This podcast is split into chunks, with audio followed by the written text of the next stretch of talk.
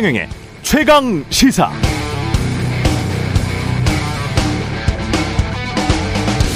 네, 경실련이 조사해보니 국회의원들의 평균 재산이 지난 3년 동안 7억 원쯤 늘었다는 겁니다. 1인당 평균 재산이 올해 34억 8천만 원이 됐다고 하네요. 또 최근 한화생명에 따르면 한국 상위 1% 부자의 순자산은 29억 2천만 원이라고 합니다. 공무원, 국회의원이 보유한 부동산은 공시가로 계산하고 민간에서는 시가로 따지니까요. 아마도 국회의원은 평균 재산이 34억보다는 더 높을 것이고, 그렇다면 국회의원 다수가 상위 1%의 자산가다, 이렇게 이야기할 수도 있겠습니다.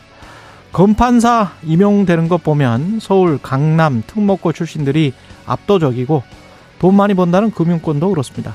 서울대 합격자 숫자가 많은 상위 20곳 대부분이 특목고, 자사고 또는 강남에 위치한 일반고가 된 건 이제 전통처럼 돼버렸죠. 대통령도 서울대 법대 나온 검사 출신, 현재 국회에서도 법조인 출신이 50명 가까웠는데 앞으로 총선에서는 더 많아질 수도 있겠습니다. 분위기가 그렇습니다.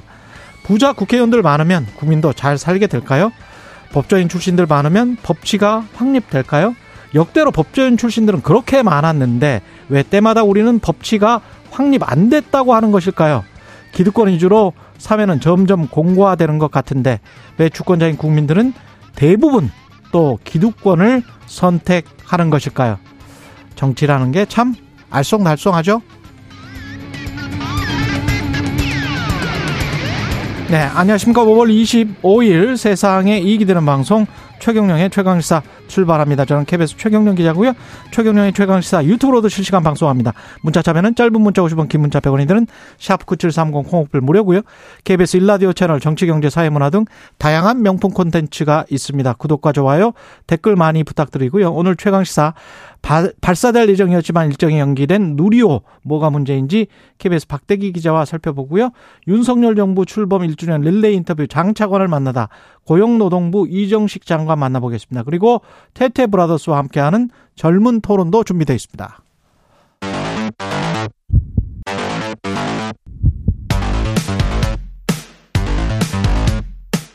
오늘 아침 가장 뜨거운 뉴스 언박싱. 자, 뉴스 언박싱 시작하겠습니다. 오늘은 확장판입니다. 민농기 기자, 김민하 평론가, 그리고 박대기 기자 나와 있습니다. 안녕하십니까? 네, 안녕하십니까? 예.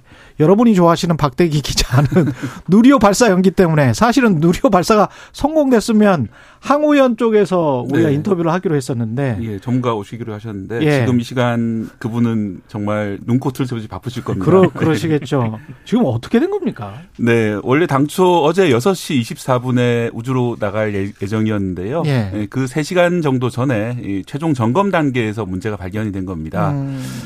그러니까 이제 이 전체 발사 시스템을 운영하는 그 컴퓨터가 있고요. 그다음에 밑에 그 지금 현재 그 로켓을 잡고 있는 그쪽에서 이제 밸브 같은 것들을 관리하는 그 컴퓨터 시스템이 있는데, 그쪽에 또 제어 시스템이 있겠죠. 예, 두 시스템 예, 사이에 통신이 좀 좋지 않은 것 같다. 아. 통신이 좋지 않은 이유는 소프트웨어 문제일 수도 있고 아니면 하드웨어 문제일 수도 있는데, 예, 어제 오후 브리핑 당시까지는 원인을 정확히 밝혀지진 않았습니다. 그렇군요. 예, 그래서 이제 오늘 어젯밤 밤새 가지고 원인을 찾아서 예, 이 문제를 해결할 수 있으면, 오늘 오전까지 해결할 수 있으면 오늘 오전에 다시 한번 발사관리위원회를 열어가지고 오늘 재차 발사를 할 것이다, 이렇게 어제 발표를 했습니다. 근데 시간이나 날씨 뭐 이런 것도 봐야 된다고 그러지 않았어요? 네. 그 시간이 이제 저녁 6시 24분이 원래 발사 예정 시간인데, 예, 그 시간에 맞춰서 발사를 해야 되거든요. 그렇죠. 네, 다시 한번 설명드리면은 이게 여명 황혼 궤도라고, 거기에 들어가야 된다며. 되기 때문에 우리 예, 시간으로 이제 황혼 무렵에 발사를 해야 됩니다. 아. 네, 그렇기 때문에 발사 시간이 6시 24분 전후로 30분 정도로 아주 촉박하게 잡혀 있기 때문에, 그렇군요. 예, 그 시간에 맞춰서 오늘 그 점검과 이제 수리를 끝낼 수 있으면은 오늘 다시 발사를 시작하고요. 예, 그게 아니라면 이제 문제가 좀 복잡해질 수가 있는데, 하루 정도 더 기다릴 수도 있고, 이게 이제 장시간 현재 상태에서 이제 방치가 되면은 내부에 들어가는 위성의 배터리가 이제 그 방전이 된다든지 여러 가지 문제가 있을 수가 있거든요. 그러면 네, 다시 로켓을 눕혀서 다시 경락고로 돌아가서 다시 조립해야, 예, 정비를 해야 되는 그런 시간이 있을 수도 있기 때문에 오늘 좀 상당히 좀 중요한 그런 순간입니다. 이거는 어떻게 보면 통신 제어 시스템이 실패를 했으면 지난번에 실패한 거하고는 좀 다릅니다. 원인이. 네, 그렇습니다. 사실 네. 제가 이제 누리호 발사를 1차 때부터 계속 그때는 가서 이제 관찰을 했었는데요. 예. 매번 문제가 발생합니다. 근데 이거는 꼭 그 개발진을 비난할 수만도 없는 일인 것이. 그럼요. 처음으로 이제 우리나라 기술로 이런 것들을 개발하면은 당연히 문제가 발생하고 이 정도 문제는 통신 문제니까 별거 아니다 하고 넘어가게 되면은 나중에 이제 최종적으로 발사 실패할 수 있기 때문에 그럼요. 하나씩 예. 이제 짚어가는 문제인 것이고 1차 발사 때는 처음에는 이제 고층풍 문제도 있었고 나중에는 예. 발사대 하부에서 문제가 좀 생겨서 1시간 정도 발사가 연기된 적이 있었고요. 예. 그러다가 최종적으로는 발사에 완전한 성공을 못했습니다. 왜냐하면 이제 헬륨 탱크의 설계에 문제가 있었기 때문에 이 문제를 발견해서 이제 2차 때는 고쳤지만 2차 때도 한 차례 연기가 됐었거든요. 그때도 이제 또 다른 문제가 벌어져가지고 그때는 예. 이제 안에서 이제 들어오고 있는 가스 양을 측정하는 장비가 문제가 있어가지고 그걸 아주 좁은 통로 사람이 들어가서 또 고쳐가지고 다음 주에 발사하는 그런 일이 있었습니다. 그래서 그렇군요. 예, 그때는 상당히 며칠 정도 연기가 되면서 이제 다시 한번 저도 내려가서 이제 발사를 구경하고 했었는데요. 이번에는 그 정도 2차 발사 때 정도의 그런 심각한 문제 아니기 때문에 하드웨어적인 문제는 그러니까 그 로켓 내부의 문제는 아니라 로켓 외부의 컴퓨터 쪽 문제인 것으로 보이기 때문에. 예, 그렇다면은 2차 발사 때보다는 좀 고치기 쉬운 것이 아니냐. 네. 그래서 이제, 제가 볼 때 이제 여기 과기부 쪽에서는 오늘 발사 가능성이 상당히 높다 이렇게 보고 있는 것 같습니다. 최종 점검에서 발견을 한 것도 다행이라고 네. 봅니다. 예. 그리고 이제 만약에 발사에 오늘 성공한다면 그 다음 단계는 뭔가요? 네, 누리호 3차 발사인데요. 네. 사실 이번 3차 발사가 의미가 있는 것이 1, 2차 때는 시험 발사라고 부르는데 3차부터는 실용 발사라고 부르거든요. 실용 발사죠. 예, 실제로 이제 작동하고 오래 쓸 수 있는 네. 인공위성들을 이제 발사하기 때문에 그렇고요. 네. 이런 실용 발사가 4차, 5차, 6차까지 계속 되고요. 예, 그다음에는 이제 누리호보다 더 강력한 로켓으로 달 탐사 로켓이 개발될 예정이고 이 달 탐사 로켓은 아직까지 뭐 페이퍼 플랜 단계이긴 한데 어쩌면 이제 지금 그 미국에서 펠콘 9 많이 보셨겠지만 네. 도로 재사용할 수 있는 그런 로켓 그렇죠, 있잖아요. 그렇죠. 뭐 그런 것도 이제 기능을 넣어서 개발하는 방법도 이제 추진이 되고 있기 때문에 예. 예, 점차 이제 로켓을 고도화시키는 그런 단계로 나가게 되고요. 이거 별개로 이제 그 소형 발사체도 따로 개발하고 있습니다. 예. 예, 그런 것들을 그러니까 이제 좀 우리가 늦긴 했지만은 미국이 사실 혼자서 제일 빠른 거기 때문에 예. 미국이 기술을 따라가는 그런 작업들이 계속될 예정입니다. 이 박대기 기자 보내드려야 되는데 김민하 평론가나 네. 예, 민농기 기자 혹시 저 질문이나 뭐 코멘트 하실 거 있으세요? 워낙에 이게 예. 이 우주가 전문적인 분야라 조용히 강의를 듣고 있는 게 좋습니다. 네. 예. 뭐 언론 보도를 보니까 예. 네. 그러니까 제가 뭐 이게 뭐 어려운 건 잘 모르고 예. 그러니까 밸브를 여닫는데 필요한 어떤 이 컴퓨터의 작동이 안 된다라는 거잖아요. 네, 맞습니다. 그러니까 밸브를 수동으로 열어봤더니 그 메커니즘은 열리는데 네. 컴퓨터한테 지시했더니 안 되더라. 네. 그러면 컴퓨터를 고친다고 하면은 네. 제가 볼 때도 그런 논리라고 하면 오늘 중에 발사 시험은 발사는 될 것 같은데 네. 다만 또 이게 너무 복잡한 것이기 때문에 로켓 발사나 이런 것들이 그렇겠죠. 또 그걸 고치면 다른 게 문제일 수도 있다. 뭐 이런 상황도 있을 수 있는 네, 거잖아요. 그렇습니다. 어제 사실 그렇구나. 그 연료 주입이나 가스 주입을 시작하지 않은 단계이기 때문에 실제로 그걸 고치더라도 가스 주입하다 보니까 뭔가 문제가 생기면은 다시 그만두기도 하고 마지막까지 좀 지켜봐야 될 문제인데요. 다만 2차 발사를 성공적으로 끝냈기 때문에 기본적인 설계 자체의 큰 문제는 없을 거라고 이제 기대를 하고 있습니다. 예. 여기까지 듣겠습니다. KBS 박대기 기자였습니다. 고맙습니다. 네, 감사합니다. 예. 그리고 오늘 전세 사기 피해자 어제 또 숨진 게 발견이 됐는데 전세 사기 특별법은 또 아이러니하게 처리가 됐습니다. 네, 예. 일단 어제 극단적인 선택을 한 피해자분이 또 발생을 했습니다. 인천 미추홀 경찰서가요 어제 오전 10시 16분쯤에 숭이동의 한 도로에서 주차된 차량에서 40대 남성이 숨진 채 발견이 됐다고 일단 밝혔거든요. 그때 이 동료가 어제 오전에 연락이 안 된다면서 112에 신고를 했고요. 경찰관이 수색에 나섰다라고 합니다. 휴대폰 위치 추적 등을 통해 숨진 A씨를 발견을 했는데 차 안에서는 유소도 발견이 된 그런 상황입니다. 이 A씨는 미추홀구에서 전세 사기 범행을 했던 남모 씨 있지 않습니까? 남모 씨 소유 아파트의 세입자로 일단 확인이 됐고요. 이 A씨가 살던 아파트는 통째로 경매에 넘어간 것으로 파악이 되고 있습니다. 근데 이 A씨가 미추홀구 전세사기 피해대책위원회가 있거든요. 예. 이 대책위원회에서 활동하지는 않은 것으로 일단 확인이 되고 있는 상황입니다. 지금 인천에서 이 남모씨 일당의 전세 사기로 극단적인 선택을 한 피해자가 이번에 그 A씨를 포함해서 모두 4명으로 확인이 되고 있는 상황인데요.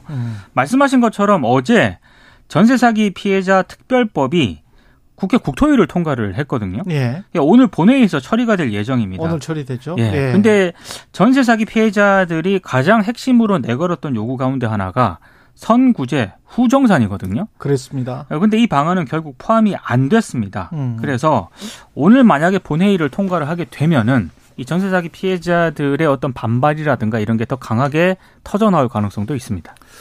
그러니까 제일 중요한 게 사람의 생명 아니겠습니까?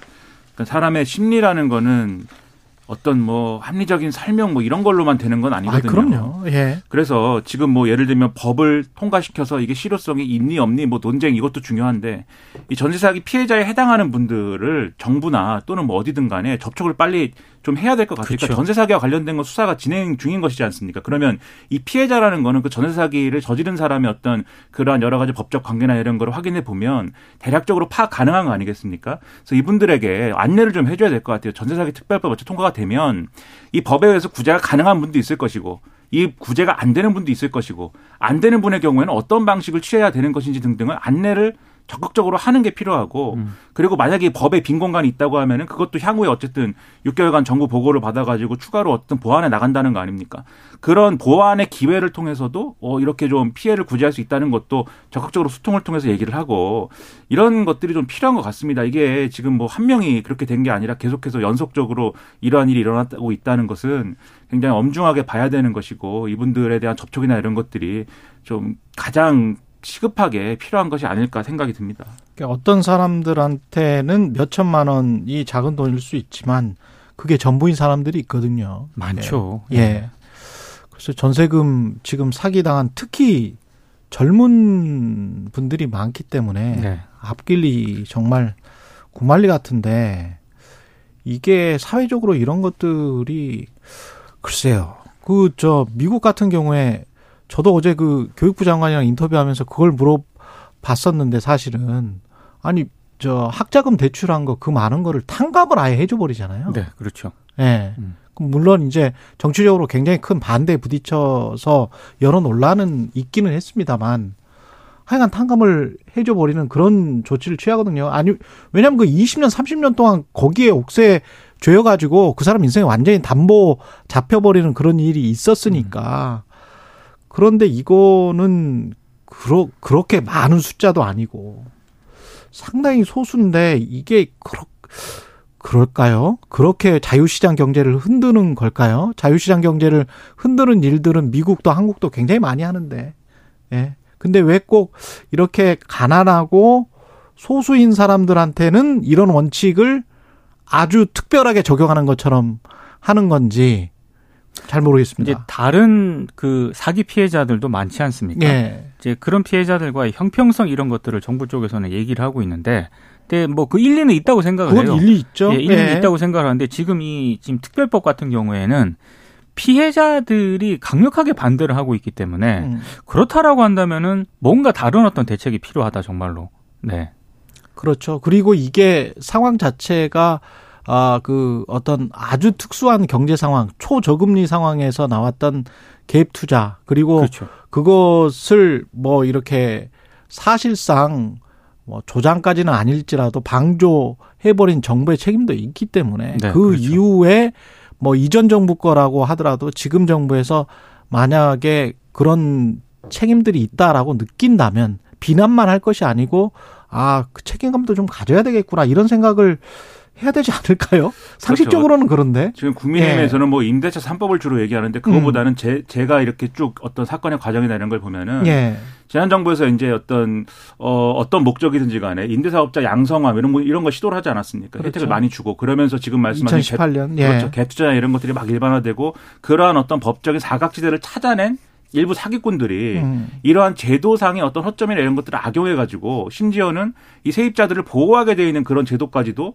자기들의 유리한 방식으로 악용해가지고 지금 이 상황 만든 거거든요. 그러니까 예를 들면 우리는 예를 들면 임대사업자 등록이 돼 있다. 그리고 뭐 보증보험이나 이런 것들도 돼 있기 때문에 우리가 다 전세금 떼 걱정 없다. 이런 식으로 피해자들을 현혹시켜가지고 그래서 사실은 사기를 저지르고 그리고 그 책임은 소위 말하는 언론에서 얘기하는 뭐 빌라왕 이렇게 이름 짓고 있습니다만 그런 사람들한테 사실상 이제 그런 법적 책임을 다 밀어놓고 그렇죠. 이 사람도 이제 인생 이상하게 돼서 이제 사망하고 뭐 이런 상황이 되고 이 주범들은 막 도망가 버리고 이런 거잖아요 지금. 그리고 괴부자 학원 무슨 부동산 학원 같은 것들이 그렇죠. 많았지 않습니까? 그래서 뭐 직장인들 젊은 사람들이 그런데 학원을 다니고 그리고 그런 학원에서 유명 강사들 같은 경우에 경제신문이나 뭐 이런 데 나와가지고 마치 부동산 투자의 신인 양 떠받들어졌던 몇 년이 있었잖아요. 그러면 그런 사람들은 그런 언론이나 그걸 방치했던 사회는 공범이 아닌가? 그런 분위기를 만들었던 그러면 같이 한번 좀 책임을 져줘야 되지 않나 그런 생각도 들고요. 사각지대가 그렇죠. 존재한다는 거를 분명히 인정을 해야 되는 것 같고요. 예. 국회도 그렇고 정부도 그렇고. 그렇죠. 그럼 이 사각지대를 어떻게 보완할 것인가에 대해서 조금 더 적극적인 대책이 필요해 보입니다. 예. 그리고 지난 정부에서 박근혜 정부 뭐 빚내서 집사라 비판을 하면서 대출 상승률을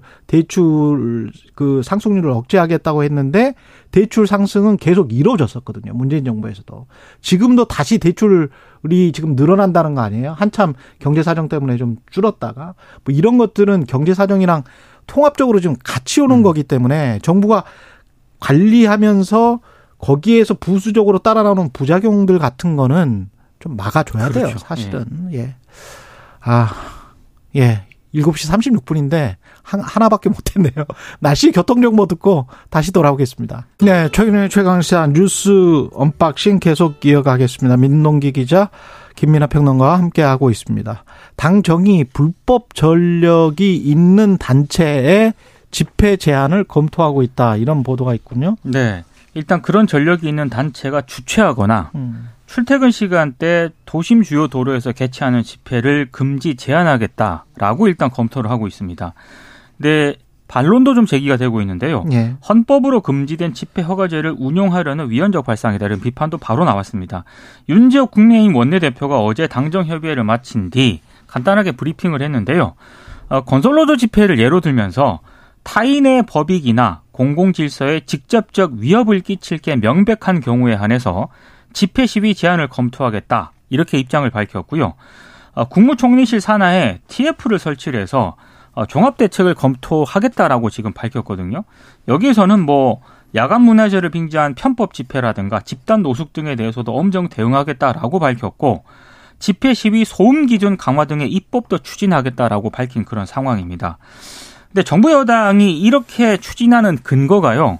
집시법 5조 1항이거든요. 예. 이 5조 1항이 어떻게 되어 있냐면 집단적인 폭행, 협박, 손괴, 방화 등으로 공공의 안녕 질서에 직접적인 위협을 끼칠 것이 명백한 집회 또는 시위는 금지할 수 있다.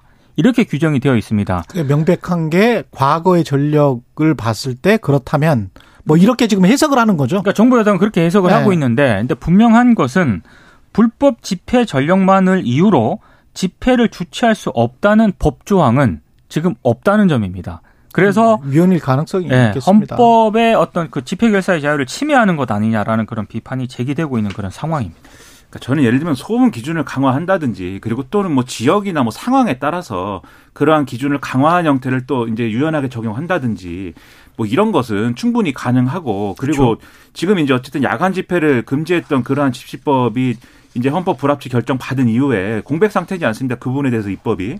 그래서 헌법에 합치하는 방식으로 이 중요합니다. 헌법에 합치하는 방식으로 그 빈 공간을 메꾸는 것도 국회가 할 일이고 그거를 해라. 저는 그거는 맞다고 생각합니다. 할 수 있는데 중요한 거는 위헌성이 있으면 안 되는 거죠. 그 위헌성이 있으면 또 헌법재판소에 가가지고 헌법 불합치 결정이 나오거나 위헌 판정이 나와가지고 무력화될 테니까 안 되는 거 아니겠습니까? 근데 지금 여당하고 정부가 당정협의 얘기 통해서 합의했다고 하는 이 내용들 주요하게는 출퇴근 시간대 주요 도심 개최 집회 시위에 대해서 제한한다. 그다음에 불법 집회를 한 단체에 대해서는 사전에 신고 단계에서 제한한다. 이건데 일단 불법이라는 판단은 사실 우리 법체계에서 불법을 한 단체를 판단하지 않죠. 불법을 한 개인을 판단을 그렇죠. 하지. 네. 그 개인을 기준으로 그러면 판단을 하는 겁니까? 예를 들면은 어떤 단체가 예를 들면 민주노총이다. 뭐 계속 민주노총 얘기하니까. 예. 민주노총에서 불법 집회를 주도했다. 그래서 위원장이 주도한 것이다. 근데 위원장이 바뀌었어요. 그렇죠. 불법 이력이 없는 사람으로. 예. 그럼 그거는 금지 못하는 거잖아요.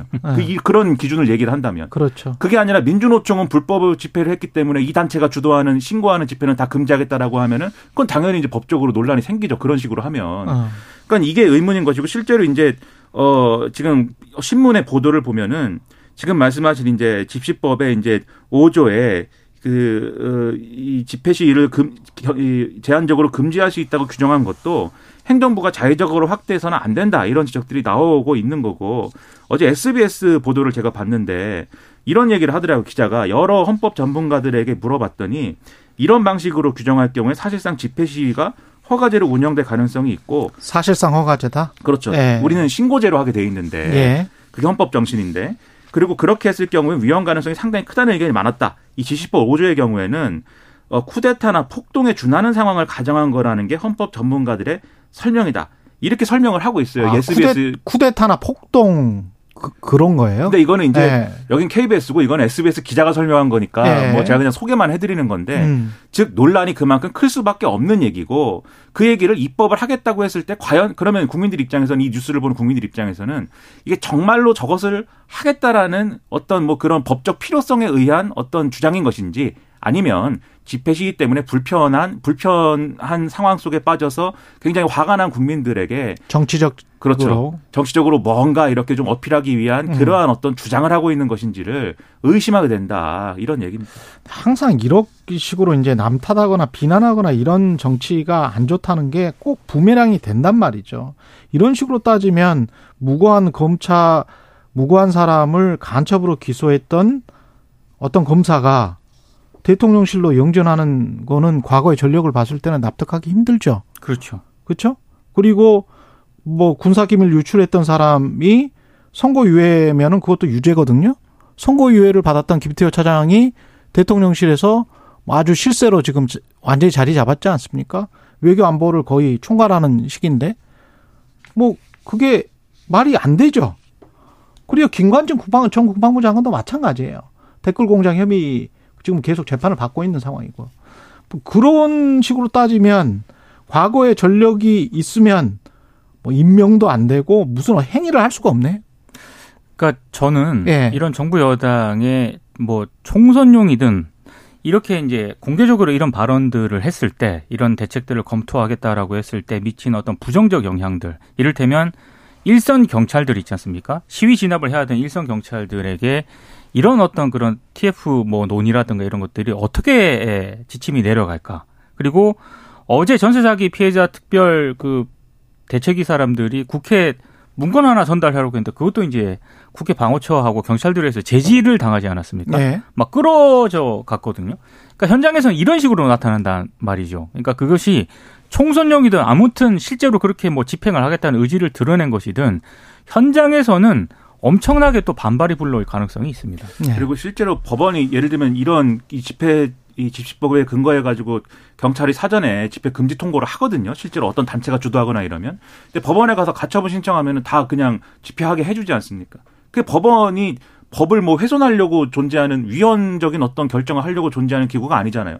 법을 사법 작용을 하는 핵심 기구지 않습니까? 법원에서도 이 집회 시위와 관련돼서는 일반적으로 신고제 취지에 맞게 그쵸. 운영을 하라는 방식으로 지금까지 적용을 해온 겁니다. 그러면 그런 어떤 흐름을 존중해서 입법을 하겠다라고 얘기하는 게 맞지 이렇게 국민들의 어떤 당장의 어떤 불편이나 이런 것들을 자꾸 자극하는 방식으로 해서는 안 되고요. 다만 이제 건설 노조나 이런 데도 집회 시위의 문화나 지금 방식은 좀 바꿔야 될 필요도 있죠. 쓰레기가 그렇죠. 많이 그렇게 양산이 되고 뭐 노숙을 한다든지 뭐 이런 것들이 시민들의 불편을 너무 많이 끼친다고 하면 그것은 이제 바꿔라라고 얘기할 수 있습니다만 그거는 바꿔라라고 여론이 얘기하는 것이고 정부가 바꾸지 않으면 다 잡아가겠다.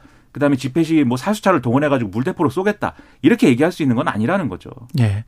그리고 후쿠시마 현장 시찰은 뭐 일정이 다 종료가 된 거죠. 네. 어제 유국희 원자력 안전위원장이 이제 단장이죠. 예. 시찰단 단장인데 어제 기자들에게 이렇게 얘기를 했습니다. 방사능 분석 실험실, 삼중수소 희석 설비 그리고 오염수 방류 설비를 집중적으로 점검을 했다. 그리고 원전의 방사능 오염수를 정화하는 이른바 알프스 처리 전후의 오염수 농도라든가 그렇게 관련된 자료를 확인해서 알프스의 성능도 따져봤다.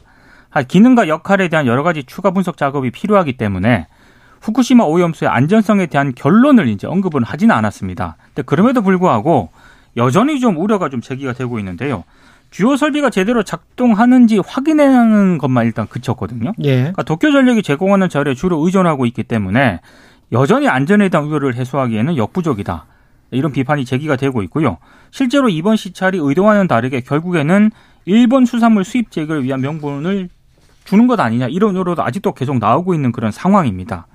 그래서 뭐 이틀째 이루어지긴 했습니다만 오염수에 대한 불안감은 여전히 크다 이런 지적이 나오고 있습니다. 그러니까 예를 들어서 이제 시찰단이 이틀 봤는데 여러모로 의심이 많이 남고 의구심이 많이 남아서 오늘 일본 당국자들한테 우리가 한번 물어보려고 한다 이렇게 얘기를 했으면 보는 국민들 입장에서는 여러 가지가 제한이 있긴 하지만 어쨌든 최선을 다하는구나 뭐 이런 생각도 했을 거예요.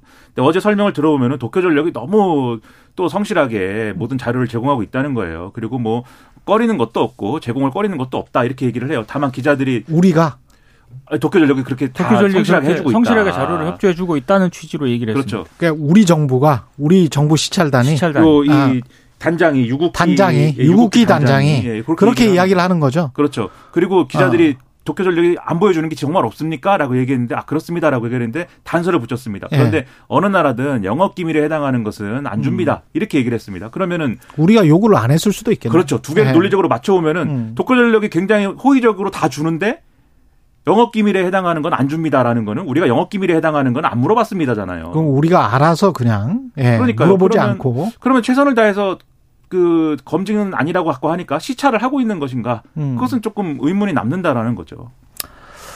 그렇습니다. 이렇게 하다가 아마도 결론을 내지 않고 분위기로 보면 정치적인 집권여당에서 흘러나오는 분위기. 당장 뭐 신원식 의원도 그런 이야기를 하지만 IAEA를 믿지 못한다면 그게 말이 되느냐 이렇게 이야기를 할 것이고 그 전에 여기에서는 IAEA가 충분히 뭐 검증할 것 같다는 정도로 그냥 말을 그냥 하고 그냥 끝내버리면 보고서를 끝내버리면 IAEA에서 그래서 뭐 결론을 내면 그 다음에는 수산물 수입해라 이렇게 나올 수밖에 없는 것 같아요. 그러니까 이 논리 구조가 그 국회 운영위에서도요.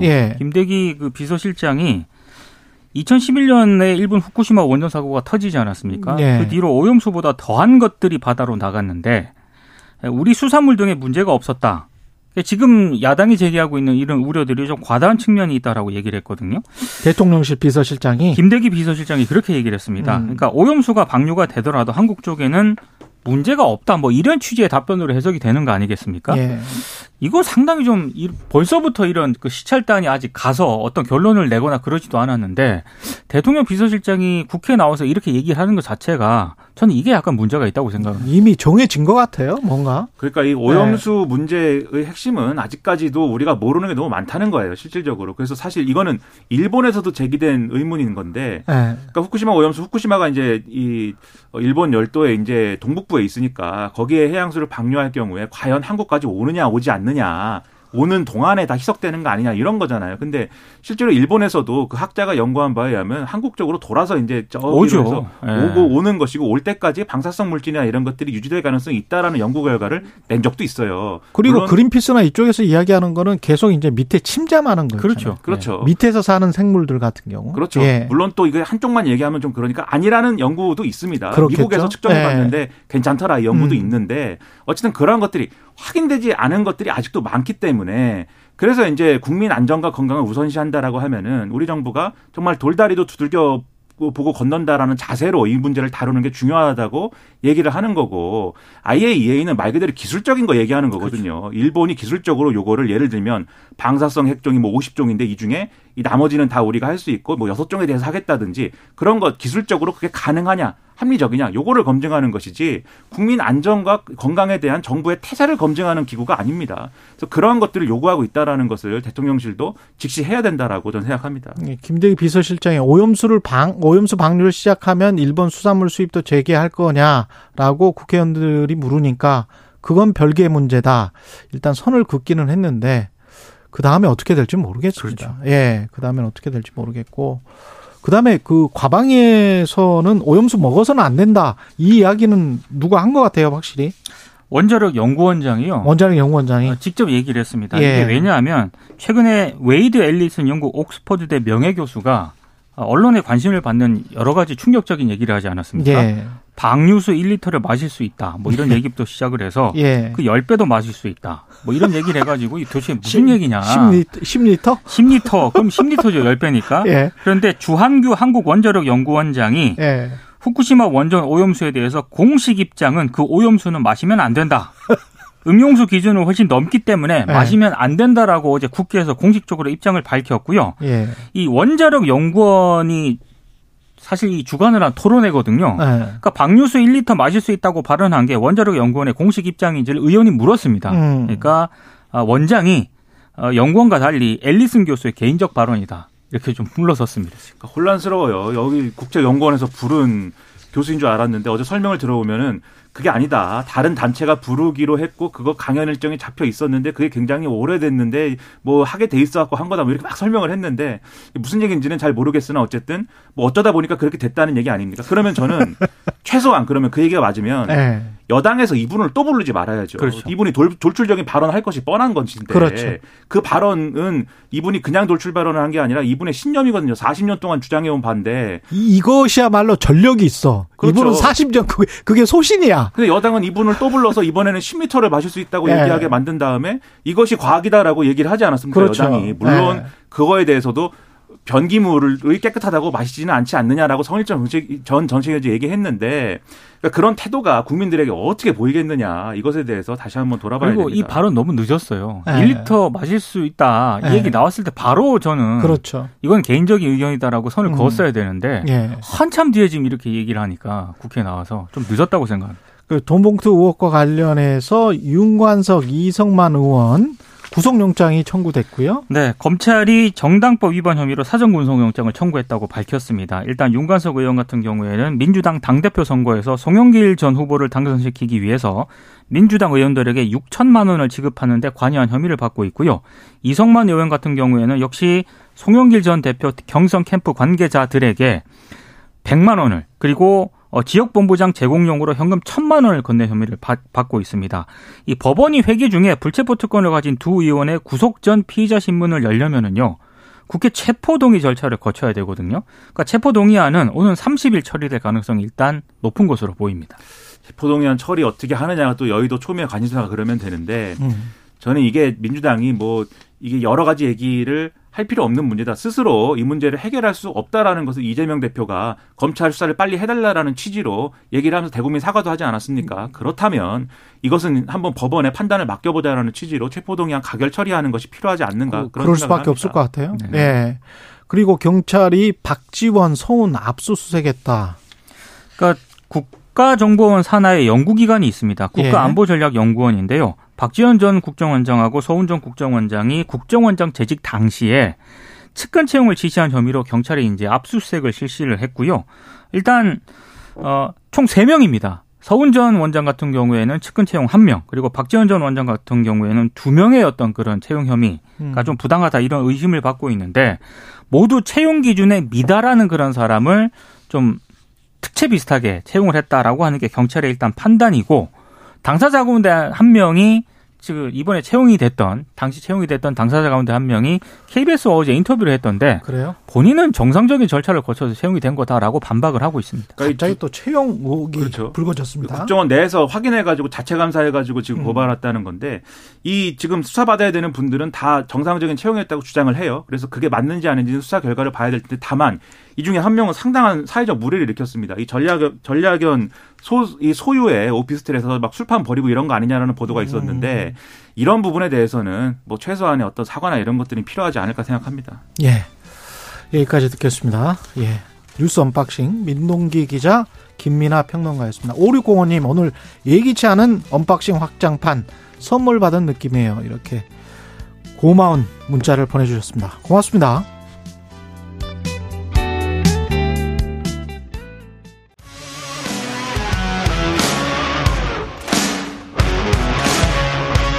오늘 하루 이슈의 중심 최경영의 최강시사. 네, 윤석열 정부 출범 1주년 기획 릴레이 인터뷰 장차관을 만나다 오늘 마지막 시간입니다.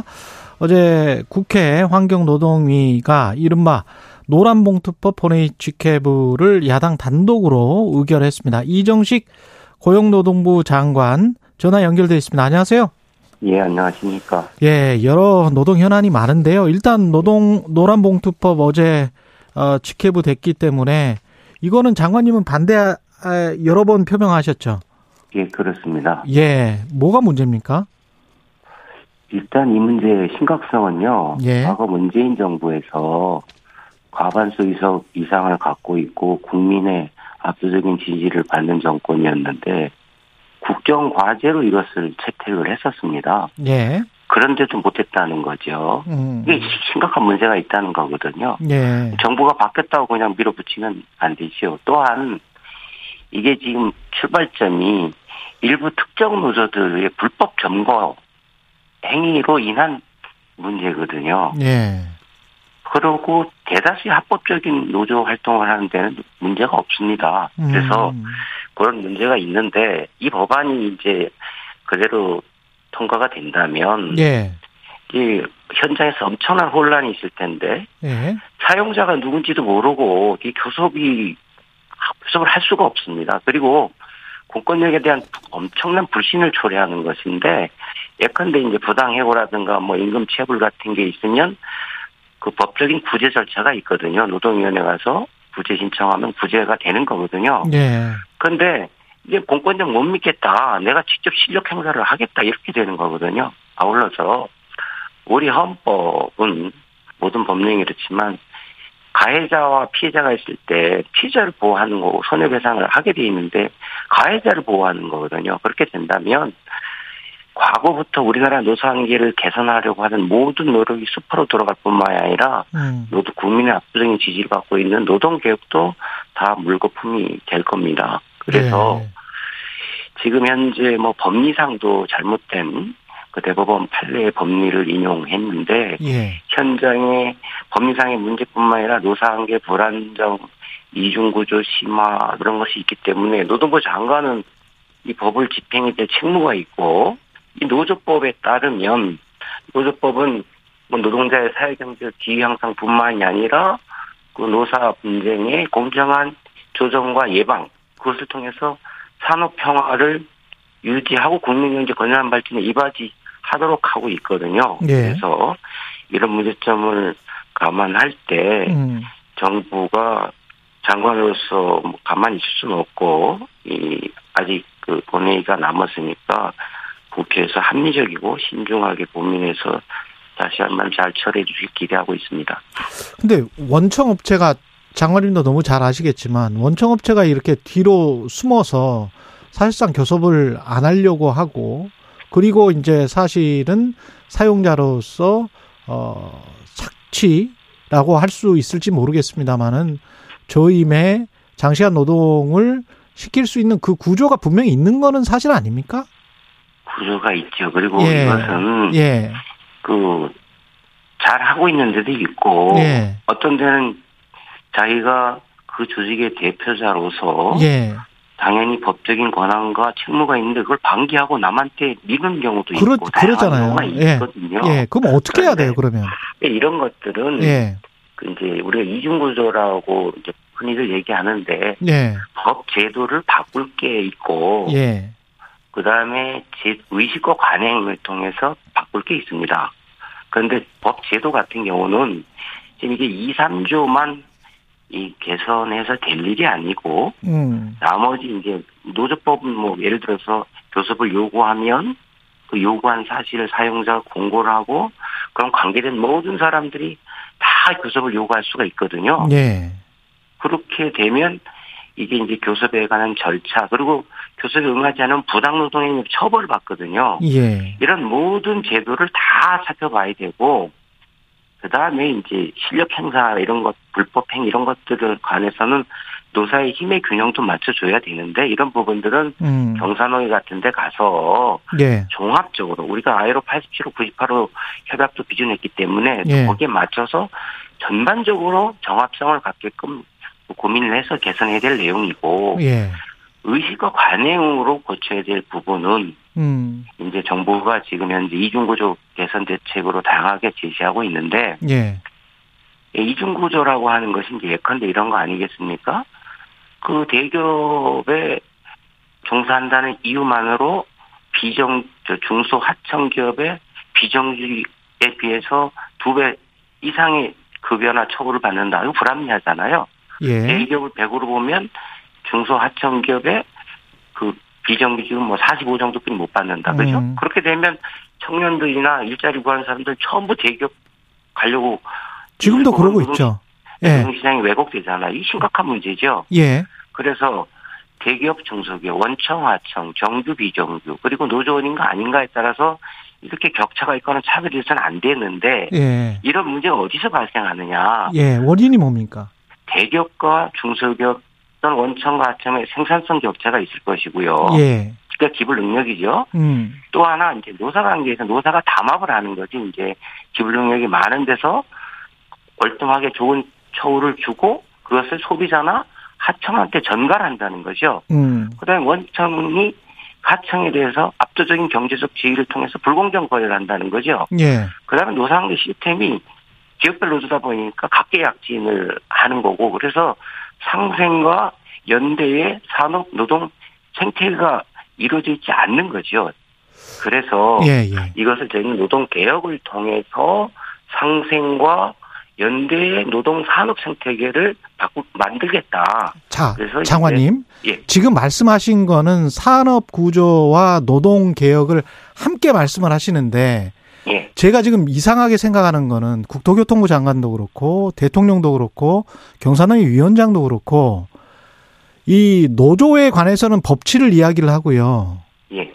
그리고 기업과 관련해서는 지금 아까 의식과 관행이라고 말씀하셨잖아요. 예. 그러면 기업이 관행적으로 기존의 노동자들과 지금 나중에 이제 건설노조와 관련해서도 다루겠습니다만은 예. 그것도 마찬가지로 건설노조가 협박이나 공갈을 해서 분명히 그런 것도 있겠죠. 예. 하지만 사측이 본인들이 이익이 많이 되니까 적당히 시간의 수당을 주지 않고 원래비로 때울 수 있고 인건비를 절감할 수 있으니까 그래서 수십 년 동안 받아들인 게 있다는 걸 잘 아시잖아요. 예.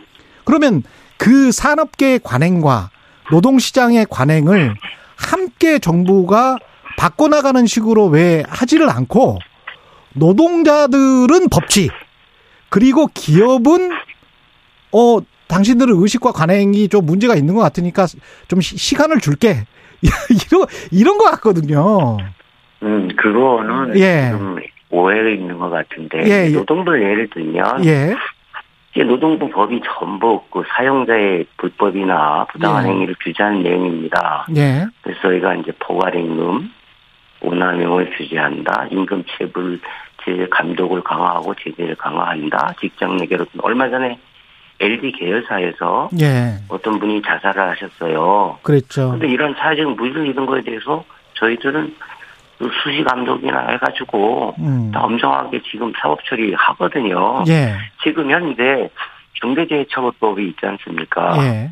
거기에 대해서 이게 뭐 일명 CEO 처벌법이라고 하는데 이거에 대해서도 저희들은 엄정하게 법제로 처리를 하거든요. 예. 심지어는 뭐 회장도 비서위원으로 송치를 하고 했는데 법은 저희들은 선택적으로 노사 그리고 지위 고하를 막론하고 그 적용이 일관되게 엄정하게 돼야지 선택적으로 적용돼서는 그 법에 대한 불신이 심각, 법적인 안정성이 침해된다. 뭐 이렇게 생각하기 때문에 저희는 그렇게 하지 않습니다. 그런데 그런 부분들이 안 알려져 있거나 예. 그런 것이고 법치는 당연하게 그 확립이 돼야 되는 거고 법은 노사는 누구든지 지켜야 되는 거 아니겠어요? 예. 그렇지 않습니까? 그러면 장관님, 예. 국토부 장관이 예. 건설 노조를 조폭이라고 한 것은 동의하십니까? 그런 행태가 있다라는 것들을 이제 강조를 한 거겠죠. 근데 그게 지금 이제 법치를 강조를 하면서 너무나 정치적으로 노조를 일부 강요들이 그렇게 하고 있는 거 아니에요? 국회의원들이나? 아니고요. 예. 지금 이제 건설 현장에서 우리 조합원을 예. 써라 얘기할 수는 있는 거잖아요. 예. 그죠? 그런데 이런 것들이 정당하게, 그러니까 그렇게 얘기했는데 사용자 측에서 좋다 이렇게 하면 문제가 없는데 예. 그것을 뭐 형법에 뭐 협박, 강요 그렇죠. 등 법을 위반해서 하는 것들이 문제가 된다는 것이고 예. 이런 건설 현장의 그 불법 부당한 행태가 오래됐기 때문에 국민적으로 이건 문제가 있다 개선하자 그래서 과거 문재인 정부 시절에 그 김부겸 총리 되실 때 예. 그때 건설 현장에 이런 관행을 개선하기 위해서 TF를 만드는 거예요. 그때 구속도 그러니까 하고 많이 했죠. 그때도. 어떤 정부든지 예. 그 현장에서 불법 부당한 행위가 없도록 하는 건 당연히 정부의 책무가 아니겠습니까? 근데 저는 무조건 네. 저 동의하는데 지금 말씀에 예. 장관님 말씀에는 동의하는데 그런데 예. 왜 건설노조 노동자가 분신을 하고 건설노조가 이렇게 정부에 반기를 드는 이런 상황까지 왔냐 이거죠. 거기에 너무 무리하게 똑같이 지금 말씀하신 대로 2021년에도 문재인 정부 때도 이런 단속을 했거든요. 그래서 예. 사람들 구속되고 그랬어요. 저도 기억이 나는데. 예. 근데 똑같은 일을 하는데 왜 건설노조는 이렇게 반발을 하는 겁니까? 이건 너무 정치적으로 정치권이 몰아붙여서 그런 거 아닙니까? 그 참 그런 불행한 일들이 재발해서는 안 될 것이고요. 예. 참 안타깝게 생각을 합니다. 예. 그런데 그 법치라고 했을 때 예. 이것은 법 적용 대상 노사 지위 고하를 막론하고 해야 되지만 예. 법을 집행하는 정부 또한 엄정하게 법을 지키면서 해야 되는 거잖아요. 그런데 이제 이런 부분들에 대해서 일부 과거와 다른 부분들에 대해서 당연하게 생각했던 이런 것들이 이게 아닌가 봐 뭐 이렇게 돼서 뭐 이제 그런 오해나 또는 억울하다는 뭐 인식들이 있을 것 같은데, 아니, 그런 부분들은 유념해서 그런 일을 재발하지 않도록 신경을 써야 되겠죠. 네. 네. 노동개혁을 지금 그러면 어떻게, 이게 지금 장관님 말씀하신 대로 여러 가지가 복합적으로 얽혀 있기 때문에 네. 사실은 산업부, 노동부, 뭐 여러 부서에서 국토부도 포함해서 사실은 경제부총리까지 해가지고 이렇게 제대로 해야 되는 거 아닙니까? 노동시장 개혁이나 산업개혁이나 원청 하청 문제나 다 얽혀 있잖아요. 다 얽혀 있는데 예. 그래서 각 부처에서 할 일은 각 부처에서 하고 예. 정부에서 산업정책이나 뭐 경제정책으로 할 일은 하고 그렇게 정부 정책이 그뿐만 아니고 뭐 노동개혁이 또 연금개혁 그다음에 교육개혁 다 연결되기 때문에 그래서 3대 개혁을 그렇죠. 동시에 추진하는 거 아니겠습니까? 예. 그런데 이게 워낙 그 구조화되고 오래된 것이기 때문에 하루아침에 될 일도 아니고 그리고 제도만 고친다고 될 일도 아니고 의식 관행도 고쳐야 되고 시간이 꽤 오래 걸립니다. 네. 그런데 그 당장 할 수 있는 것은 모든 것의 출발점은 공동체하고 약속이고 약자 보호를 해서 꼭 필요한 게 법을 준수하는 거잖아요. 네. 그런데 법을 준수하는데 옛날에는 선택적으로 법을 집행을 했다. 그리고 무리하게 법 집행을 했다. 그런데 법을 지키면서 노사 모두 지구월 막는 법을 지키도록 하는 것이 그런 구조적인 문제를 개혁하는 데 있어서 반드시 관행, 의식을 바꾸는 데 있어서 필요하다. 그래서 저희가 이제 법치를 강조하는 것이고요. 예. 제도적이고 구조적인 문제는 뭐 경사노위에서 저희가 지금도 계속 논의하고 있고 예를 들어서 5인 미만 노동자들은 법의 보호에 사각지대에 있지 않습니까? 예. 그다음에 현재의 우리나라 노동법 체계는 다양한 형태의 고용 유형으로 인한 종사자들을 보호하고 있지 못하잖아요. 예. 그런 분들을 보호하기 위한 법에 사각지대에 있는 분들을 보호하기 위한 내용도 경사노위에서 저희들이 논의하고 있거든요. 예. 그래서 그런 것들은 좀 시간이 걸리는 게 있고 당장 모든 것의 출발점이자 기초인 법치는 계속 일관되게 집행을 한다. 예. 그런 의식과 관행을 바꿔나가도록 하고 있다. 이렇게 말씀드릴 수 있겠습니다.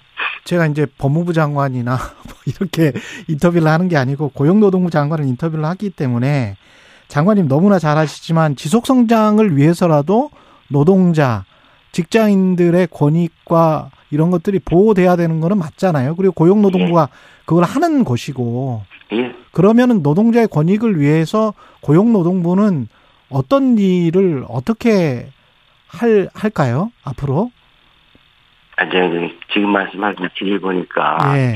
노사관계는 자율 자치가 굉장히 중요하지 않습니까? 예. 그럼 노동조합은 그런 자율과 자치는 민주성과 자주성을 생명으로 하고 있어요. 예. 그런데 노사가 합의해서 뭔가 자율적으로 그 합의의 내용을 서로 지켜주는 관행, 규범을 만들겠다는 게 노사관계 아니겠습니까? 예. 그죠? 예. 그것도 넓게 보면 법치예요. 그러니까 법치의 기초에서 자치가 있고 자치를 통해서 서로가 합의한 약속을 지켜나가고, 그런데 그 제도가 잘 지키기가 어렵다 그러면 그것은 제도 개선이죠. 그건 정치의 영역이잖아요. 그죠? 그런데 예. 이 부분이 내 마음에 안 든다. 내가 인정하기 어렵다. 예. 그래서 나는 실력 행사를 하겠다. 예. 내 마음대로 하겠다. 예. 남한테 피해를 주겠다. 이렇게 되면 모든 게 무너지는 거예요. 그래서 예. 그래서 이제 그 법치를 강조하는 것이고요.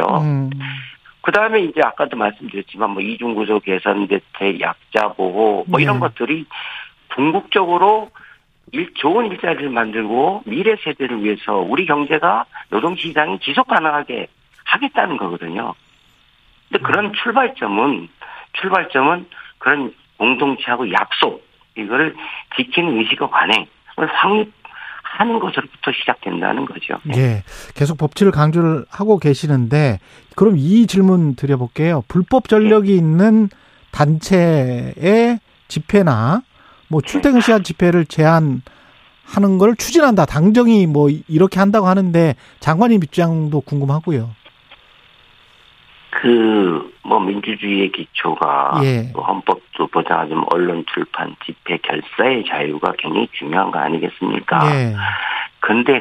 이 자유는 다른 사람들의 자유를 침해하지 않는 범위 내에서의 자유죠. 그죠? 그래서 서로가 남의 권리를 침해하지 않고 남의 자유를 침해하지 않을 때 자기의 자유와 권리가 보장받을 수 있는 거 아니겠습니까? 그죠? 예. 근데 그런 취지에서 당정이 아마 그런 걸 추진하는 걸로 저는 이해를 하고 있습니다. 고용노동부 장관으로서의 입장은 없으시고요? 아니, 당연하잖아요. 그게 이렇게, 뭐, 어느 부처 장관이든, 헌법과 법령, 우리가 자유민주주의 기본 질서를 확고히 하는, 남의 자유와 권리를 침해하지 않는 범위 내에서 내 자유와 권리가 보장받을 수 있는 건데, 남의 자유를 침해받고, 남의 권리를 침해하면, 역지사지에서 보면, 반대의 경우가 되면 나의 자유와 권리가 침해받을 수 있다는 거 아니겠습니까? 그래서 당정이 추진하는 걸 찬성하신다. 네? 찬성하신다. 그런 일들이 없도록 네. 국민들이 불편해하고 우려하는 이런 일들이 없도록 하는 게 정부가 해야 할 책무 아니겠습니까? 예. 예, 사실상 찬성하시는 걸로 알아듣겠습니다. 예, 그리고 근로시간 개편과 관련해서는 여러 가지 의견 수렴을 다시 한다고 했었는데 어떤가요? 지금 확정이 된 게 있습니까? 혹시? 지금 현재 많이 알고 계시겠지만 6천여 명을 대상으로 해서 예. 저희가 국민의 여론, 그다음에 노사의 정책 수요 이걸 토대로 해서 저희가 국민들이 우려하고 또는 불안해하고 하는 부분들을 없앨 수 있는 방안을 이제 8월 중으로 저희가 이제 만들려고 하고 있는데 예. 그리고 이제 이게 이제 뭐 그냥 설문조사, 대면조사만 가지고 되는 게 아니라 신청조사, FGI라고 그래서 신청조사를 통해서 제도 개편 방향에 대해서도 국민들이 어떤 생각을 갖고 있나 해서 그 내용을 토대로 그 개선안을 만들 예정입니다. 네. 예. 알겠습니다. 마지막으로 윤석열 정부 1년 노동부 성과 정리 좀 해 주실래요? 짧게.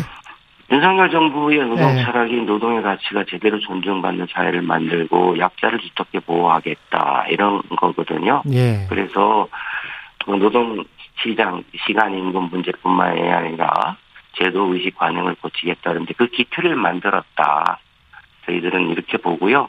그런데 이제 노동 규범의 현대화, 글로벌 스탠다드에 맞게 이런 부분들은 그런 기초 위에서 경사노위 논의를 통해서 하나씩 해결해 나갈 방침입니다. 네, 여기까지 듣겠습니다. 이정식 고용노동부 장관이었습니다. 고맙습니다. 네, 고맙습니다. 여러분은 지금 KBS 1라디오 최경영의 최강시사와 함께하고 계십니다.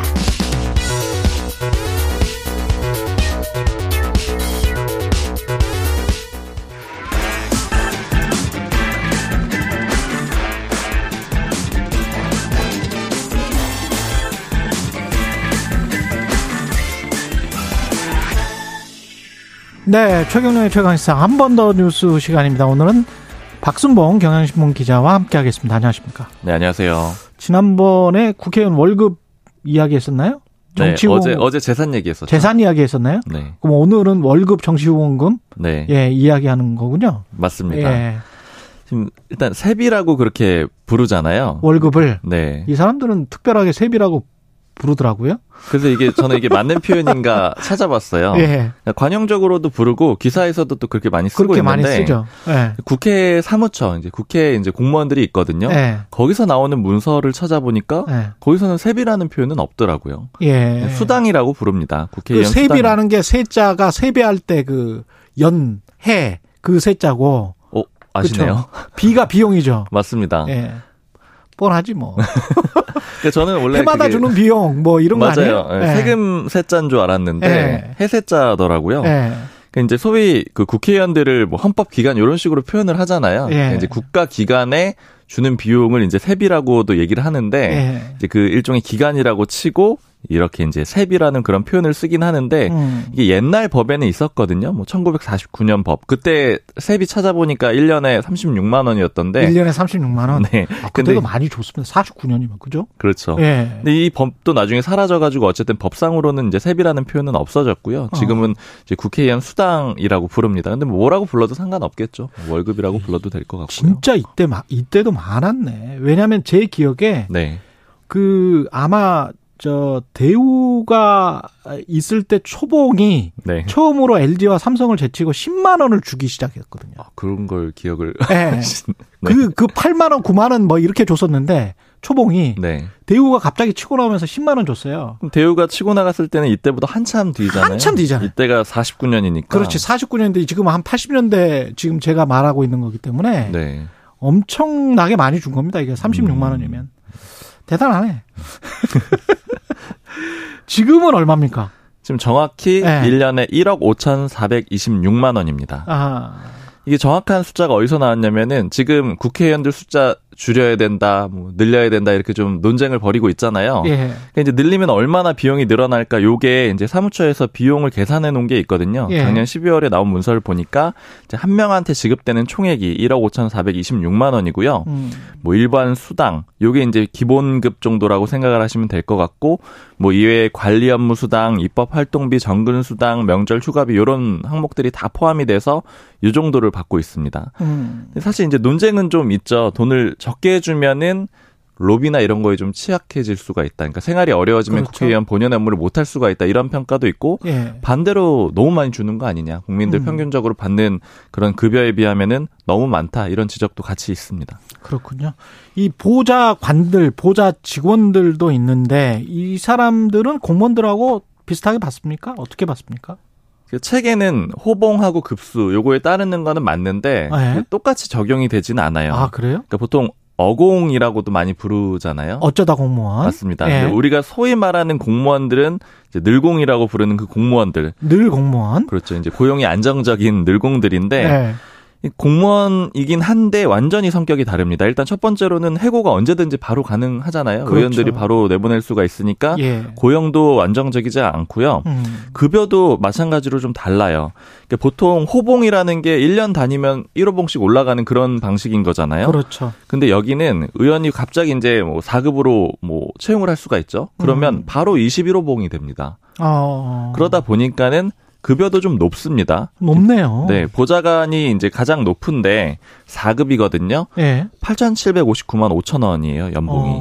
그러니까 공무원들보다는 한 번에 호봉이 확 올라간다. 그러네요. 근데 이제 대신에 물론 이게 불안정적이고요. 불안정적이죠. 그리고 예, 급수도 4급이 끝이에요. 더는 못 올라갑니다. 의원님이 재선이나 뭐 3선 안 되면 또 나가야 되니까. 그렇죠. 그런 예, 이제 불안정성이 겹쳐져 있는 거고요. 예. 그리고 이제 보좌진들하고 많이 얘기를 하면은 이 보좌진들이 일반 대기업보다 그래도 한때 이제 연봉이 많아지는 그런 시기가 보통 언제냐면은 5급이 선임비서관인데 24호봉으로 해주거든요. 예. 얘가 연봉이 한 7,700만 원 정도 되는데 와, 이게 한 30대 초반에도 가끔 가능하고 아니면 30대 초반도 5급 있죠. 그렇죠. 있죠. 뭐 20대 예, 후반에도 간혹 되는 경우들이 있거든요. 아. 그러니까 이렇게 되면은 그때는 연봉이 꽤 높은 편입니다. 아주 높. 높은 거네요. 그렇죠. 그때는. 또래보다는 많죠. 예. 근데 이제 아까 말씀드린 대로 이제 한계도 있고 그게 뭐 더 오르진 않으니까 뭐 이제 경력을 다른 쪽으로 찾는 경우들도 있습니다. 시간이 지나면은요. 보장한 친구 두신 분들은 왜 밥 안 사냐고 물어봐도 될 것 같습니다. 이 정도면 근데, 예.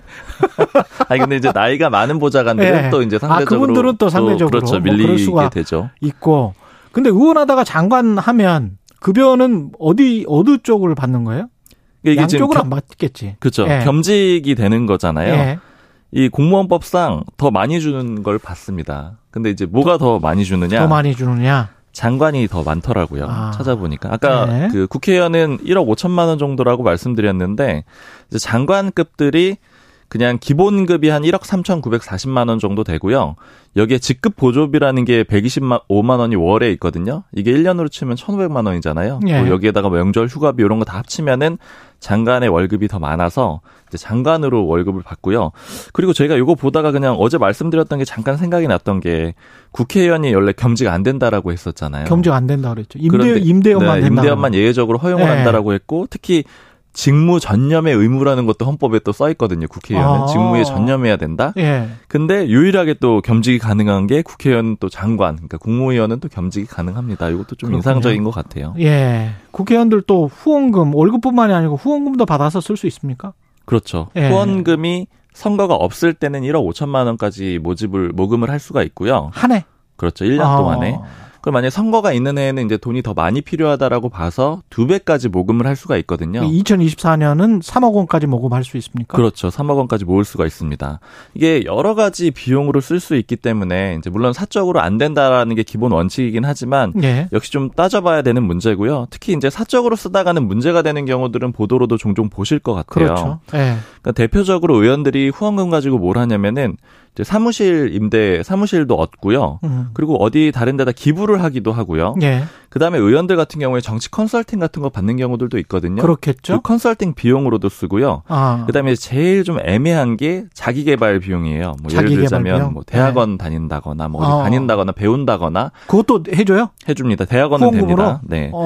그리고 이제 좀 애매한 것들 최근에 예. 보좌진들 만나서 얘기할 때 좀 어디까지가 애매하냐 이런 얘기를 잠깐 했었는데 미용실 가는 거 예를 들어서 아니면 뭐 그리고 뭐 사우나 가거나 아니면 뭐 옷, 구두, 안경 사고 이런 것들 있잖아요. 이게 되냐 안 되냐 약간 논쟁적인 지점인데 예. 그 정치자금 회계 실무라는 게 선관위에 나와 있어요. 여기 보면은 정치 활동과 직접적인 인과관계가 증명이 안 되면 못 쓴다. 방금 이런 비용은 못 쓴다. 이렇게 돼 있는데 예. 이 말을 뒤집으면은 인과관계가 증명이 되면 또 쓸 수 있다라는 거잖아요. 네, 방송 나오려고 해서 사우나 갔다. 된다라는 거죠. 그러니까 예. 예를 들자면 작년에 이재명 대표랑 김기현 대표 썼더라고요. 그 미용실 뭐 이런 데 쓴 비용으로. 그러니까 이건 뭐냐면은 당 대표라던가 아니면 뭐 대변인이라던가 그리고 방송에 나오는 분들도 있잖아요. 의원들 그렇죠. 중에. 많죠. 그러니까 이런 경우에는 비용으로 또 처리를 해주는 거예요. 그러니까 이래서 세비 외에도 그러니까 월급 외에도 생각보다 많은 돈을 좀 쓸 수가 있다 이렇게 볼 수 있습니다. 좋겠다. 그래서 국회의원 되려고 하는구나. 예. 경향신문 박순봉 기자였습니다. 고맙습니다. 감사합니다. 예.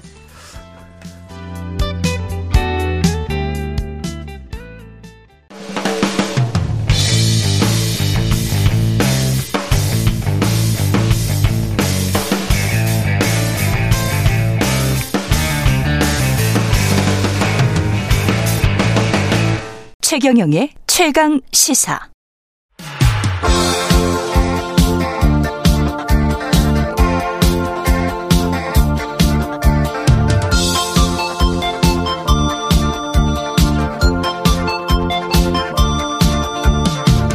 네, 젊은 정치인들과 함께하는 기운찬 코너 젊은 토론 시간입니다. 김용태 전 국민의힘 최고위원, 장경태 민주당 최고위원 자리하셨습니다. 안녕하세요. 네, 안녕하세요. 김용태입니다. 네, 안녕하세요. 장경태입니다. 예, 의원님 좋으실 것 같아요. 네. 예, 방금 전에 박순봉 기자랑 이야기했었는데 네. 뭐 1억 5천 연봉에 1억 5천 평년에도 1억 5천 정도 후원금 받아서 미용실이나 사우나 갈 때도 이거 방송 나오면서 뭐 다 처리할 수 있고 영수증 처리할 수 예. 그러신 분들이 계시군요. 저는 예. 미용실 제 돈으로 내돈내산입니다. 네. 아, 내돈내산. 예. 예. 근데 사실 뭐 후원에 1억 5천이라고 네. 하지만 1억 5천 채우기도 정말 힘들고요. 1억 네. 넘기는 의원님들이 많지도 않고요. 그 스타들만 그렇죠. 그러는 거예요? 1억을 아, 누가 뭐 아니 스타시잖아요. 민주당 스타 아니세요? 자린고비라고 해주시고. 근데 아무튼 민주당의 자린고비. 그 네. 지역사무소가 보통 네. 한 달에 한 1,000만 원씩 들어가기 때문에 1억 2천 정도는 이 구경도 못한 돈이에요 거의. 그래서 한 나머지 왜냐면 지역구 사무소가 그럴 수밖에 없고 거기에 다 완전 돈이 이제 많이 들기 때문에 왜냐면 뭐 직원도 있어야죠. 그렇죠, 그렇죠. 뭐 그다음 뭐 사무실 임대료 300 뭐 조기 축기 알았어요. 네, 네, 알았어요. 또 옳은 소리 하지 마세요. 네. 네. 그 말씀하시자마자 갑자기 장태호 님이 여기 KBS 물통을 갈아주시더라고요. 정수리에 물이 비었다고. 제가 노동을 했습니다. 예. 땀 흘렸습니다. 예. 일단 G7 회담부터 평가를 해보겠습니다. 김태효 국가안보실 1차장은 우리 윤석열 대통령의 국제적인 인기가 상당히 좋구나 하는 걸 느꼈다. 이분은 잘 느끼시네. 예, 어떻게 보세요? 그 사실상 핵공교라고 예. 하셨다가 이제는 심리적 G8. 예. 아 정말 그 국민의힘 대변인 논평 정말 환상적이었는데요. 예. G8도 아니고 G8이라고 표현하시더라고요. 근데 저는 심리적인 G8은 뭔지 모르겠습니다. 이 여러 가지 지금 이 호구 외교 뭐 여러 뭐 소위 퍼주기 외교, 굴욕 외교 뭐 이런 식으로 계속 지금 많은 국민들의 이 정말 명예와 자존심에 또 국격 실추에 대해서 많은 분들 우려를 하셨는데요. 거기에 대해서 이 바이든 미국 대통령께서 룬 프레지던트라고 하지 않았습니까? 룬이란 의미는 얼간이, 멍청한, 게으름뱅이라는 의미거든요.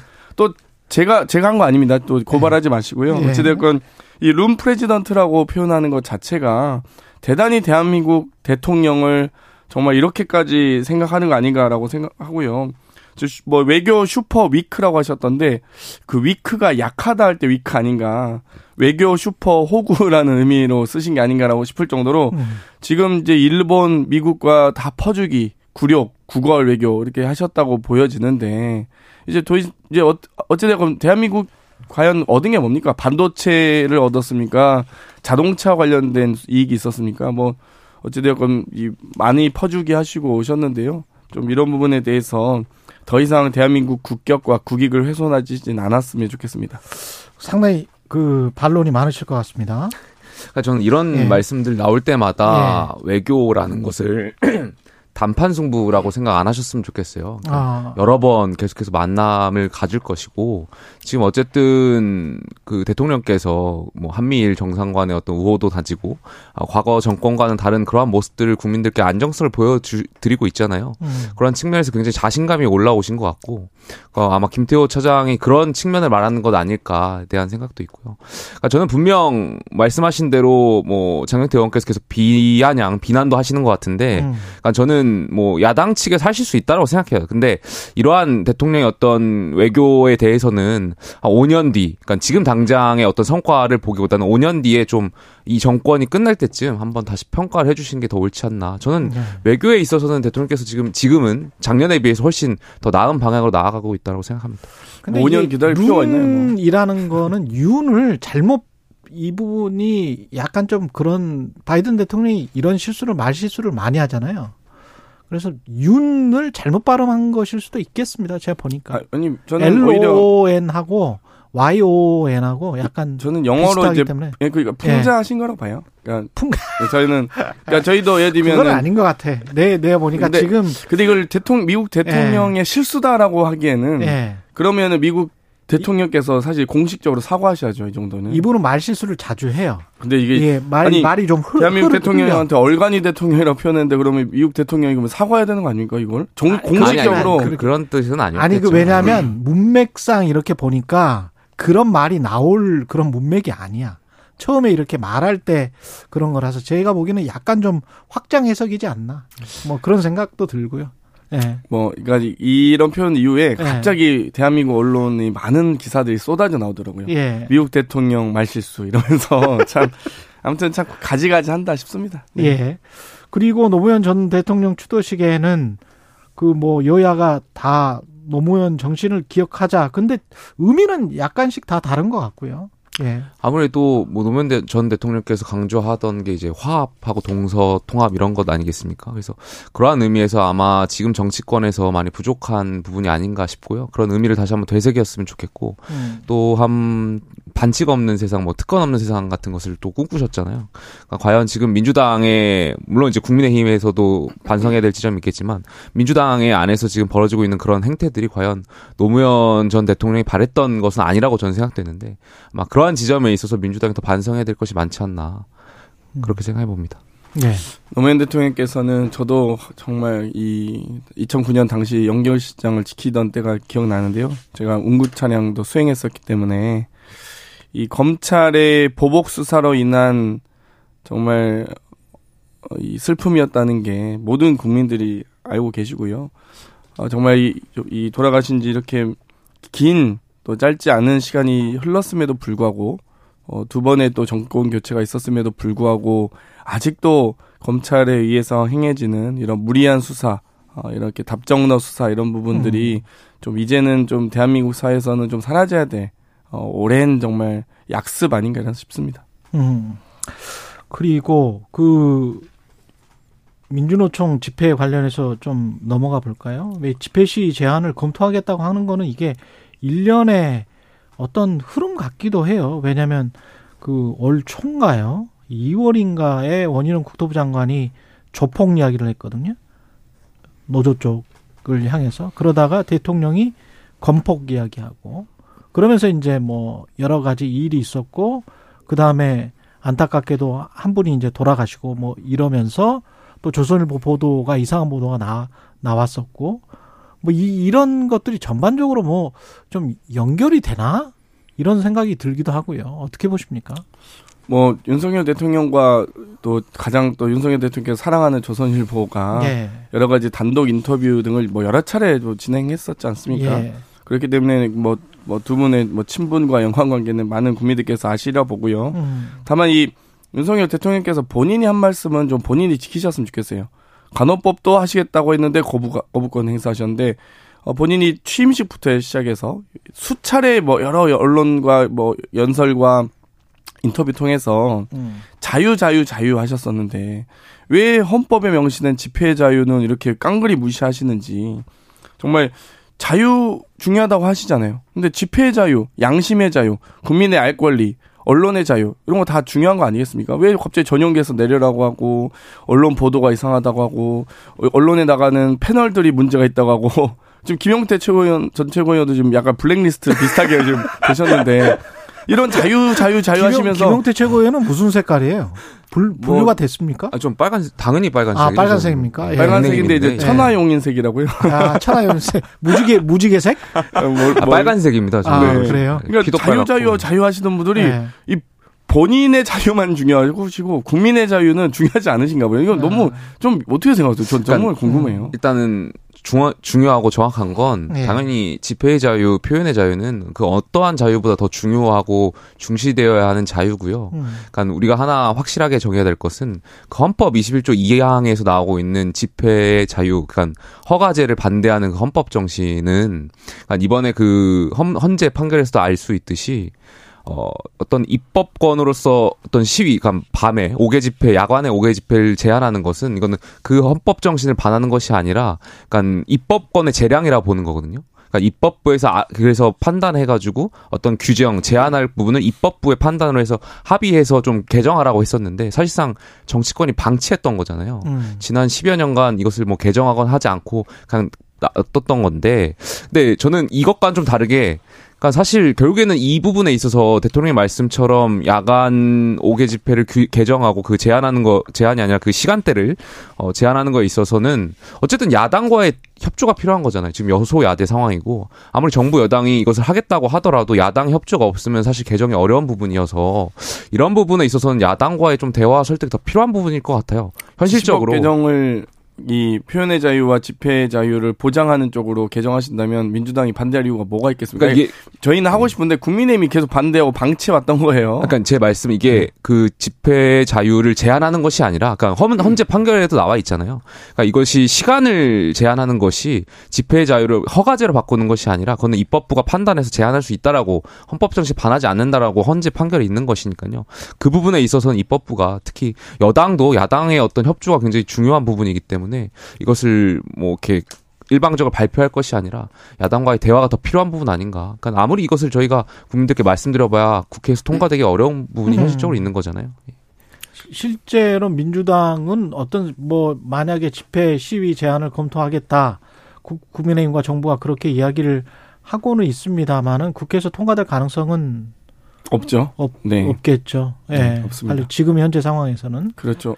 근데 노동개혁에 자꾸 이렇게 드라이브를 거는 이유는 뭘까요? 그게 아무래도 표나 지지층 결집이나 이런 거에 유리하다. 그리고 민주노총을 뭐 싫어하는 분들도 많으니까 그런 뜻인가요? 뭐 저는 정치적 이유가 가장 크다고 보고 있고요. 예. 어찌됐건 이 작년에 특히 이제 화물연대 파업 과정에서 또 그걸 또 이 검찰이 또 윤석열 정부가 강경하게 대응하면서 사실 여러 가지 지지율 상승 효과가 좀 있었거든요. 그렇기 때문에 그런 부분들을 염두에 두고 지속적으로 이 여러 민주노총을 타겟으로 한 또 여러 다른 어떤 이 여타 산업 노조에 대한 타겟으로 한 이제 여러 수사나 죄송합니다. 수사나 이런 부분들을 고려하고 있고 거기에 예. 대한 효과도 분명히 기대하고 있다 봅니다. 근데 이제 다만 이 가만히 있는 노조를 굳이 이렇게 막 탄압하는 방식으로 해서는 뭐 정말 불법적 사유가 딱 발생했을 때 어떤 사례가 발생했을 때 거기에 대해서 수사하고 탄압 그러니까 수사할 수는 있다고 보지만 이런 식으로 탄압하는 방식으로 가서는 좀 아무래도 국민적 공분이 더 생기지 않겠나 이런 생각이 듭니다. 그러니까 제 개인적인 생각인데 뭐 대통령께서 말씀하시는 그런 노조와에 관련해서 발언들은 굳이 그러니까 대통령께서 말씀 안 하셔도 될 것 같아요. 그러니까 그거는 관계부처 장관이라든지 아니면 예. 공권력 관련해서는 경찰청장이 네. 말씀하실 수 있는 거고 그러니까 대통령께서는 더 화합이나 통합적인 부분을 좀 더 강조했으면 좋겠다라는 개인적인 바람이 있습니다. 예. 그리고 후쿠시마 가기 전에 김남국 의원과는 장경태 의원님은 좀 통화가 됩니까? 뭐 최근에 하진 않았습니다. 최근에는 네. 하지 않았고 지금 상황은 뭐 아무도 통화가 안 되고 그냥 잠적하신 거예요? 그건 아니실 텐데요. 네. 네. 어떻게? 뭐 그러면 지금 어떻게? 제가 정확하게 알지 못하는 부분이라서 네. 아마 개별적으로는 연락은 하는 것으로. 네, 윤리에서 만약에 네. 부르면 소명해라. 그건 당연히 가야죠. 그건. 갈까요? 뭐 당연하죠. 현직 지금 국회의원인데 윤리에서 소명하라고 하는데 안 갈 수 이유가 없죠. 근데 지난번에 진상조사 하기 전에 탈당을 하고 그 관련해서 뭐 내라고 한 것도 안 냈다고 그러잖아요. 민주당 자체 조사. 아니 뭐 안 냈다 이렇게 표현하긴 어렵고요. 없다. 여러 가지 이제 가능한 자료들은 저는 제출한 것으로 알고 있습니다. 그리고 다만 이제 분석의 시간도 좀 걸리고 또 조사팀에서도 여러 가지 이 자료 요구하는 과정에서도 또 워낙 자료가 방대하다 보니까 그걸 좀 특정해서 한꺼번에 그게 만장이 넘는데 만장 다 제출하시면 누가 어떻게 만장을 순식간에 제출하겠습니까? 좀 개별적으로 좀 이 우선순위를 좀 배정해서 또 정확하게 이 원하는 것들을 좀 쪼개서 했어야 되는데 이제 그러진 못했던 것 같고요. 어찌됐건 워낙 순식간에 이제 막 급하게 진행됐던 측면도 있고 그렇기 때문에 좀 저는 이제 여러 가지 이제 소명과 관련된 시간을 두고 또 정확하게 윤리특위와 심사자문위원회가 있는 만큼 제대로 정확하게 조사하시길 바랍니다. 네, 그 장경태 의원께서 대통령에 대해서는 굉장히 비아냥도 하시고 하시더니 김남국 의원에 대해서는 굉장히 말을 아끼시네요. 그러니까 아니, 지금 온 국민 그리고 여의도의 기자들을 추노꾼으로 만들어 놓고서 김남국 의원께서 물론 김남국 의원께서 방어권도 있고 본인이 이제 뭐 개인적으로 묵비권도 있고 하다 보니까 예. 피할 수 있겠죠. 그런데 김남국 의원은 국회의원이잖아요. 정치인이고. 그러니까 정치를 더 이상 안 하실 생각인 것 같고요. 만약에 하실 생각이면 국민의 이러한 거 해명, 그러니까 의혹에 대해서는 본인이 직접 나서서 떳떳하게 해명해야지 지금 왜 숨는지 저는 도저히 이해가 안 가고요. 그러니까 이 코인이라는 것이 2030 세대에 굉장히 많은 어떻게 보면 지푸라기라도 잡는 심정으로 빚을 끌어다가 많이 투자해서 돈도 잃었는데 본인은 그런 돈 쪽쪽 다 재산 증식 쓰신 거 아니에요. 그러니까 국회의원으로서 굉장히 잘못된 일을 저질렀음에도 불구하고 지금 숨어 있는 것 자체가 저는 말이 안 된다라고 생각합니다. 여기에서 더 이제 그 확 확대해서 해석하는 분들이 생겨나고 있는데, 하태경 의원 같은 경우는 이걸 뭐 20% 떼기해서 뭐 돈 세탁한 거 아니냐, 뭐 이렇게 지금 주장을 하고 있더라고요. 네, 주장을 하려면 좀 근거가 있었으면 좋겠는데요. 예. 예를 들면 제가 이렇게 의혹을 제기할 수 있겠습니다. 2021년 당시에 게임업계의 입장을 반영한 확률형 아이템 자율규제 법제화를 추진했던 건 국민의힘이었습니다. 그러면 게임산업협회에서 이 불법 대선 자금 받은 건 국민의힘입니까? 그러니까 저는 이렇게 근거는 있잖아요. 근데 제가 아무리 봐도 근거가 있어도 게임업계의 여러 가지 입법 로비를 국민의힘 받은 걸로 저는 추정이 되는데, 그렇다고 해서 그래서 이것도 이 법안도 8일 만에 냈다가 철회했습니다, 국민의힘이. 그러면 제가 보기에는 이거 대단히 입법 로비가 있었던 걸로 보이는데, 그렇다고 해서 제가 대선 자금이라고 주장 안 하잖아요. 그러니까 좀 주장을 하시려면 근거를 좀 가지고, 예를 들면 자금 흐름이 뭐 이 대선으로 들어갔다거나 이런 근거가 있어야 되는데 구체적이어야 된다. 근거가 없이 그냥 아니 뭐 코인에서 돈을 좀 벌었다. 근데 그 시기가 뭐 대선에 좀 맞물려 있다.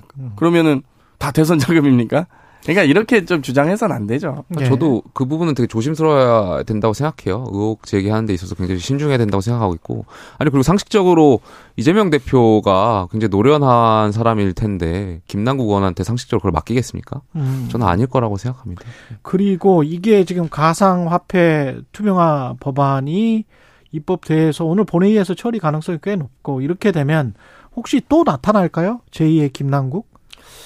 아니, 아마 있을 수도 있지 않을까 싶어요. 왜냐하면 뭐 알 수는 없는 거니까요. 예. 근데 국회의원이라고 하는 분들은 사실 일반 국민들에 비해서 어떤 정보라든지 특히 코인에 관련된 정보를 더 얻기 위한 고급 정보를 얻을 수 있는 그런 위치에 있잖아요. 아무래도 어떤 업계의 사람들과 접촉하고 그 과정에서 내부 정보를 얻을 수도 있는 위치에 있고, 그러다가 보면은 공직자의 본분을 잊고 아마 코인으로 본인 명의 아니면 혹은 차명 계좌 명의를 하실 수도 있지 않나. 지금 신고하면, 아니 차명 계좌로 했으면은 그거는 뭐 거의 없잖아요. 불법이고 무조건 불법이죠. 예. 네. 신고를 할 때 굉장히 부담스러울 것 같은데, 국회의원들 입장에서는 만약에 했는데 사실은 뭐 돈 100만 원 정도밖에 안 했다, 10만 원밖에 안 했다, 그런데 이제 신고를 하려고 하면 좀 그렇잖아.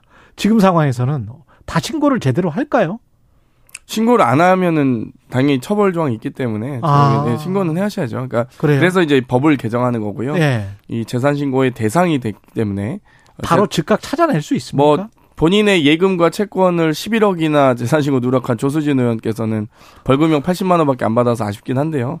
어찌됐건 어떻게 11억을 까먹을 수 있죠. 근데 저는 그것도 신기한데 네. 이 재산 신고법이 통과되는 만큼 공직자윤리법이 통과되는 만큼 저는 이제 이 소위 국회의원을 비롯한 많은 고위공직자들께서 정말 더 이 여러 이 소위 재산 형성 과정에 더 투명하게 해야 된다, 이렇게 봅니다. 예. 네.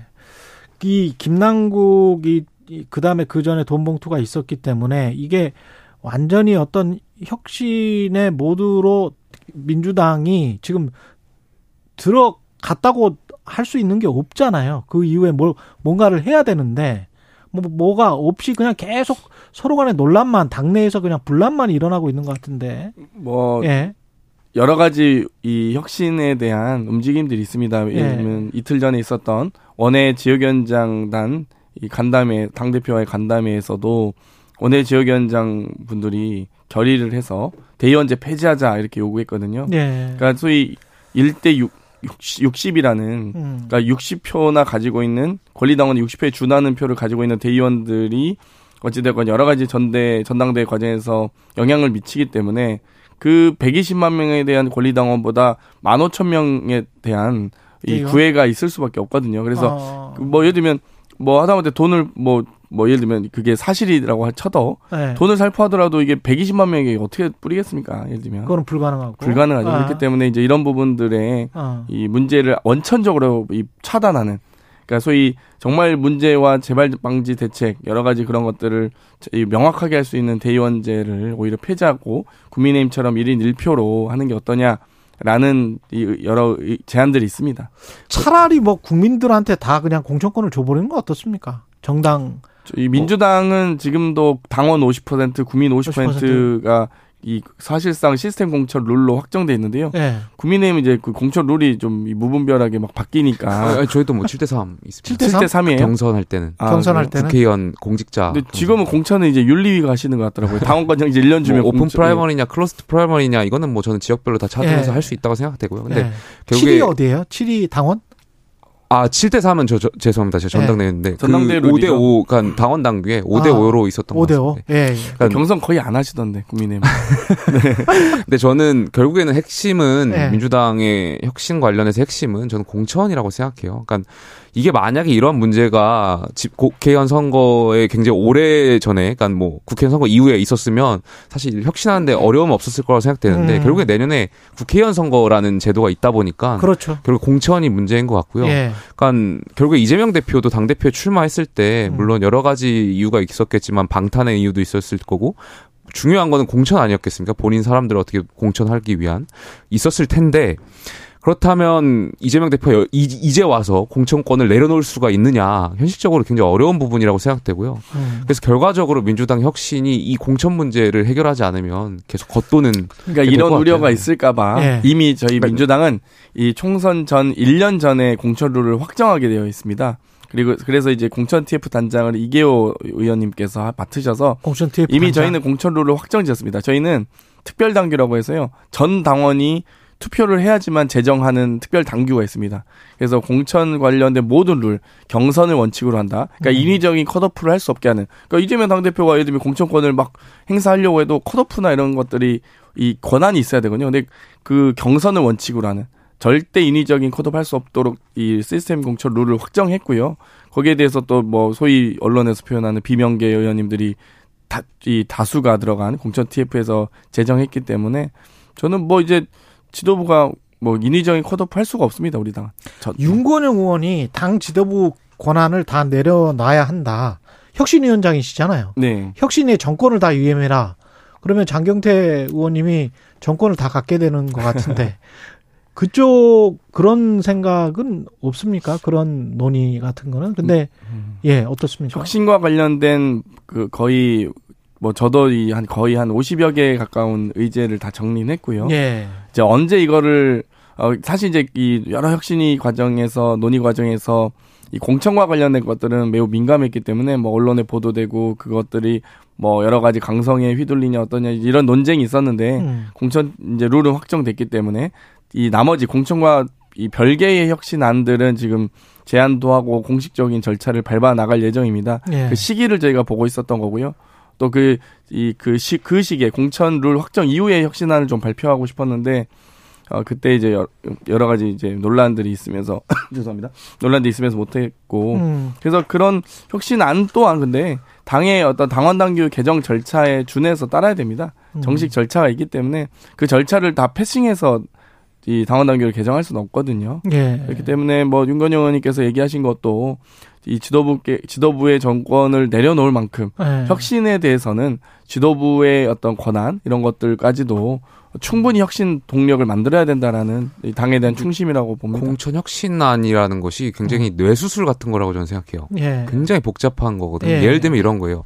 지금 이성만, 윤관석 의원과 관련해가지고 돈봉투 전당대회 의혹에 돈을 수수했다고 특정되는 의원들. 그렇죠. 의혹이잖아요. 예. 이분들에 대해서 민주당이 과연 공천을 어떻게 말 거냐. 이 부분부터 시작해가지고 이 의혹만으로 만약에 공천을 안 준다라는 결정을 하게 되면 결과적으로 다른 사안에 대한 뭐 것들, 다른 의원들, 개별 의원, 이 건 말고 다른 케이스에 대한 의원들을 어떻게 할 거냐. 그렇죠. 결국엔 이재명 당대표가 기소된 상황에서 어떻게 할 거냐. 그러니까 여러 가지의 케이스도 되게 있기 때문에 굉장히 복잡할 겁니다. 아니 저희 공천론은 확정됐고요.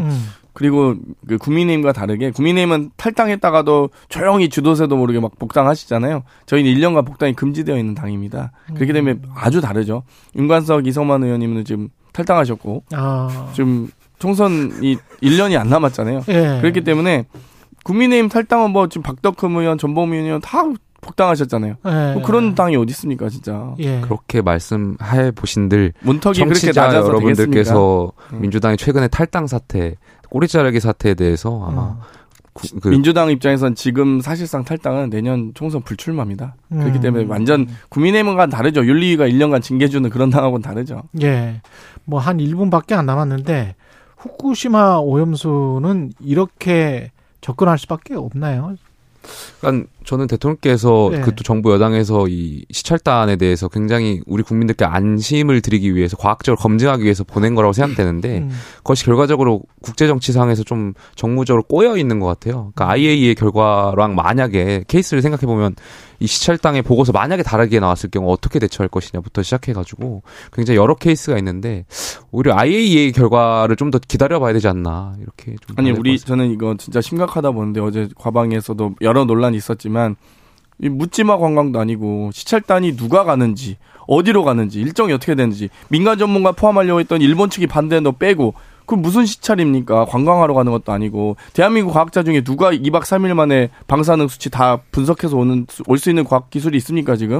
그러니까 정말 이거는 더 투명하고 더 정확하게 했어야 되는데 다 깜깜이로 지금 아무도 묻지마 관광하듯이 하고 계시잖아요. 심각합니다 이건 정말. 네. 여기까지 듣겠습니다. 김용태 전 국민의힘 최고위원, 장경태 민주당 최고위원이었습니다. 고맙습니다. 감사합니다. 네, 5월 25일 목요일 KBS 1라디오 최경영의 최강시사였습니다. 고맙습니다.